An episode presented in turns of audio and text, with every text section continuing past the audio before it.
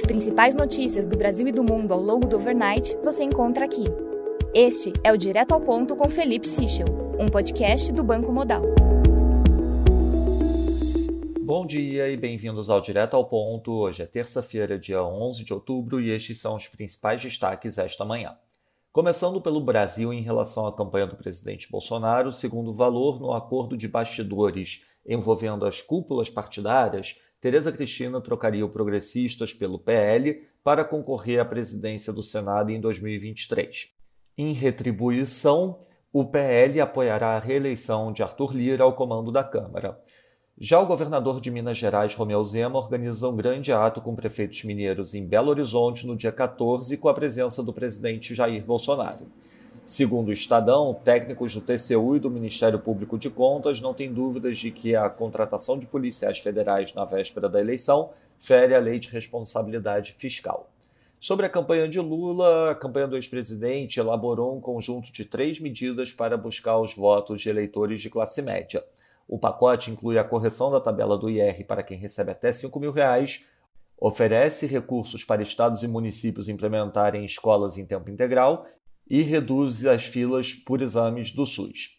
Já a senadora Simone Tebet vai começar a gravar depoimentos no fim de semana para serem usados pela campanha de Lula na T V e nas redes sociais. Ela deve aparecer sozinha. Fora isso, o noticiário repercute a pesquisa I P E C divulgada ontem à noite. Passando para o setor internacional, no Reino Unido, o Average Weekly Earnings cresceu seis por cento, acima do esperado cinco vírgula nove por cento year-over-year.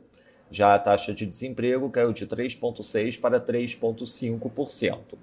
Na Alemanha, Olaf Scholz afirmou que se o país seguir no processo de adaptação, conseguirá superar o inverno sem restrições. Já segundo o Handelsblatt, o governo deve indicar inflação de sete por cento em dois mil e vinte e três nas projeções oficiais do último trimestre.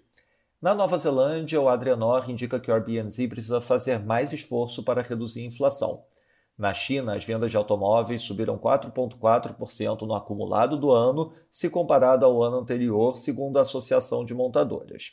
Já a mídia estatal reforçou a necessidade da Covid zero e o C D S chinês chegou ao maior patamar desde janeiro de dois mil e dezessete. Na Coreia do Sul, as exportações caíram vinte vírgula dois por cento year-over-year nos primeiros dez dias de outubro. O principal detrator foi a exportação de chips, enquanto a exportação de automóveis subiu cinco vírgula quatro por cento. Na agenda do dia, destaque às nove da manhã para a divulgação do I P C A aqui no Brasil. Nossa expectativa é uma queda de zero vírgula trinta e um por cento na variação mensal com ajuste sazonal. Além disso, teremos a divulgação da confiança do consumidor na Austrália no overnight e dados de P I B no Reino Unido. Nos mercados, o dólar index valoriza zero vírgula dez por cento nesse momento, o peso mexicano desvaloriza zero vírgula dez por cento, enquanto o ramo sul-africano desvaloriza zero vírgula quarenta por cento.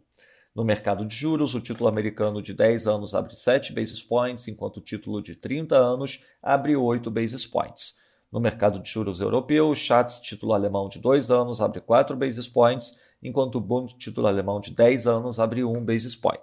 No mercado de ações, o S and P futuro desvaloriza zero vírgula noventa e quatro por cento, enquanto o DAX desvaloriza um vírgula vinte e dois por cento. No mercado de commodities, o W T I cai dois vírgula cinquenta e cinco por cento, enquanto o Brent cai dois vírgula trinta por cento.